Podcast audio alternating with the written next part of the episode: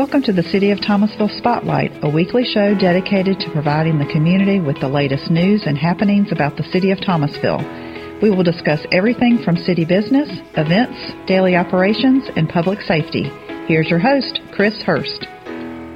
Chris Hurst here with WPAX Radio. Today I'm excited. Two guests today, and it's perfect as the spotlight is returning after a long summer break. My name is Chris Mullins. I'm a lieutenant with the Thomasville Police Department in charge of our Special Operations Division. Crystal Parker, Community Relations Officer, Thomasville Police Department. Lieutenant Mullins, how long have you served? I've had two different stints. My first run was seven years back in the late 80s through the mid 90s, and then I came back early 2000s.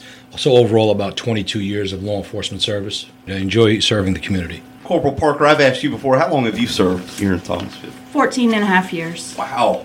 So, altogether, we got more than two decades serving our community here. That's awesome. This is the time of year where students may not necessarily be all that excited about, but a lot of times, as parents and grandparents, we may feel a little differently. Of course, the school year just around the corner. Just give us some general tips for motorists and drivers. What should they be aware of? Some of the things in general that we initially highlight as school starts back up is that there tends to be a whole lot more pedestrian traffic, people going to work traffic, kids driving back and forth their first year with their license, driving their friends, parents trying to drop the kids off and get to where they want to go. So those areas in the school zones tend to be a lot more congested. And what we would request that people do is start to pay attention as you start coming into the school zones and be aware of all these additional obstacles that are out there. And we ask that people be courteous whether you're crossing the street or driving a vehicle. Everybody extends that courtesy. It's less stressful for everybody. There's a less likelihood of an incident taking place. So those are just a few of the things we would ask people to consider on the front end of the new driving year.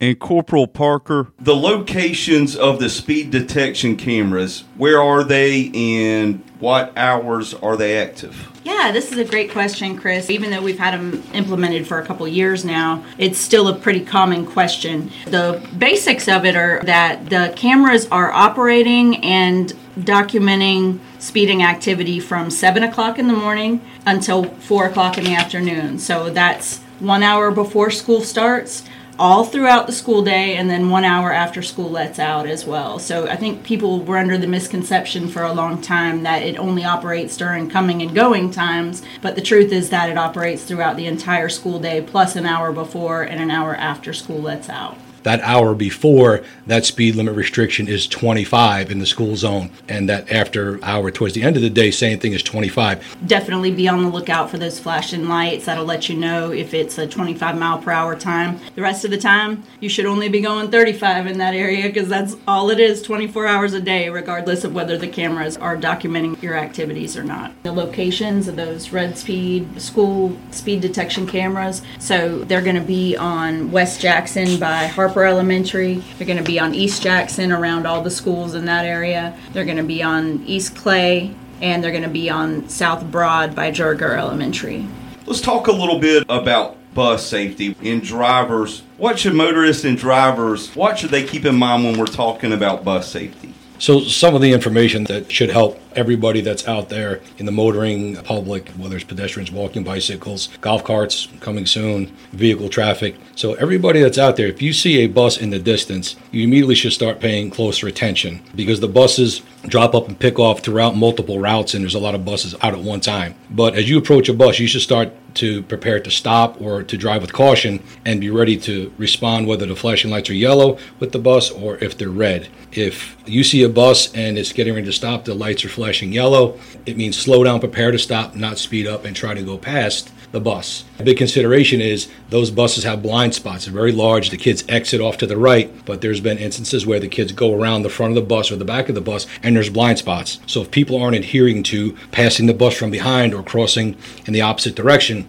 there's a greater likelihood for an injury or an accident to occur. So we would ask that people pay attention specifically to that. And I can address the median or when they can pass if you'd like. And within the city limits of Thomasville, there really are no instances where there would be a median, but there are in the more the rural areas in Thomas County and here in South Georgia. Highway 319, I think, would be a great example. Do you want to address that, Corporal Parker? The general rule of thumb here is if you see a school bus traveling and making stops here and there, you just immediately defer to that school bus. Whether you're in the city or the county is really going to be irrelevant. If you are on a highway and you're traveling in one direction and the bus is also traveling that direction, if it stops, you got to stop. Now, if you're traveling in the opposite direction across a median or something of that nature, you don't have to stop for that bus because there is a division between the two lanes of travel. So that provides somewhat of a safety zone there. But again, if you're traveling the same direction as that bus, those lights start flashing, that stop sign's coming out, you know that bus is preparing to stop and somebody's child is getting off of that bus and they deserve to have a safe trip to and from school and arrive home safely. So we just ask that you back off and respect the school bus and the safety of everybody's children. And most importantly, in this scenario, they deserve that safe trip from that bus to their door. Absolutely, That's Chris. correct. That's that's definitely correct. Corporal Parker, here in Thomasville, it is not uncommon at all for drivers, for all of us to see young students both walking and biking to school. Mm-hmm. Yeah, as Lieutenant Mullins said earlier, this is a period of time where the kids have been on break for the summer. A lot of them have been away visiting relatives or going on vacations, but they're coming back. And so we're going to see a lot more pedestrian traffic of children walking to school, biking to school, crossing roadways, and just generally we're going to see a lot more pedestrian activity, especially in the school zone areas, but also in the residential areas surrounding the schools. So keep your eyes open, put those phones down. You know, everybody is so distracted these days. We're all guilty of it, but you have to make that commitment to those kids that you're not going to be the thing that impedes them from getting to or from school safely. So put those phones away, pay attention to what the kids are doing. Just remember, kids are a little bit impulsive, and sometimes they do things that we don't expect them to do, like run into a street, or they might drop their backpack and run to grab it, or you know, you never know what's going to happen. So if you are paying closer attention, you're already ahead of the game in terms of safety. What's really important about what Corporal Parker just said is that for years and years and years, we always place the blame on the driver. But kids nowadays, I've seen it, experienced it, and there's been accidents close to accidents happening. The kids are on their phone while they're walking. They're walking, they're talking. They got earbuds in or listening to music. They're not paying attention. They step in the roadway. So there's a responsibility for everybody. Put the phone down, especially in these congested areas, because there's a lot of traffic. Leave early enough where you don't have to speed to get where you're going. The parents, we would ask that they educate the new kids that are driving in their cars. There are restrictions to the occupancy. We see a lot of times we may stop a car for speeding or reckless driving or some sort of infraction, and we have that encounter, and the driver is 15 or 16. They've got their temporary D license or their permit, and yet we'll see four, five, or six other kids in the cars with that driver. And by law, they're restricted on who they can have in that car. You put four or five friends together leaving the school, there tends to be a lot of laughing, joking, a lot of distractions, a lot of play.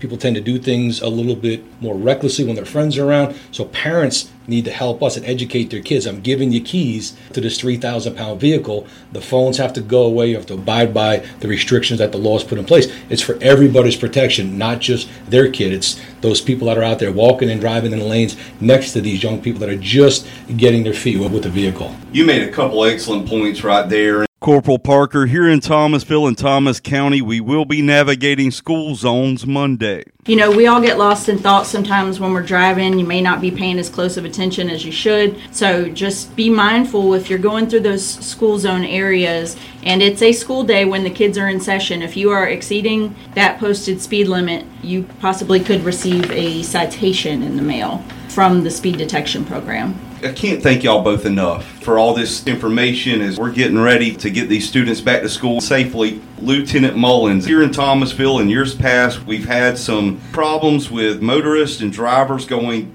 a little too fast or sometimes a lot too fast on South Pine Tree Boulevard, and I'm told that we have seen some improvement there. Yeah, sure. So what we do is when we have our staff meetings, in those meetings we discuss problem areas, good things and bad things. But we field all sorts of traffic complaints, whether it's on the phone, in writing, via text message, or in person. People go to the council, they go to the chief, they go to the mayor, they go to officers. So we capture those problem locations and then we put it out to the field and we have assignments to go and post up at those locations, observe traffic. And the main reason we're there, again, is not the citation, it's to get compliance and education. I've worked South Pine Tree Boulevard here the last few months pretty proactively and have written a lot of tickets, gave a lot of warnings. But what I'd say is at the end of the day, our goal again is to get people to slow down. That is a residential. It takes all of us to get the mission accomplished. You've been listening to the City of Thomasville Spotlight. The show is produced by Chris Hurst and Christy Owens.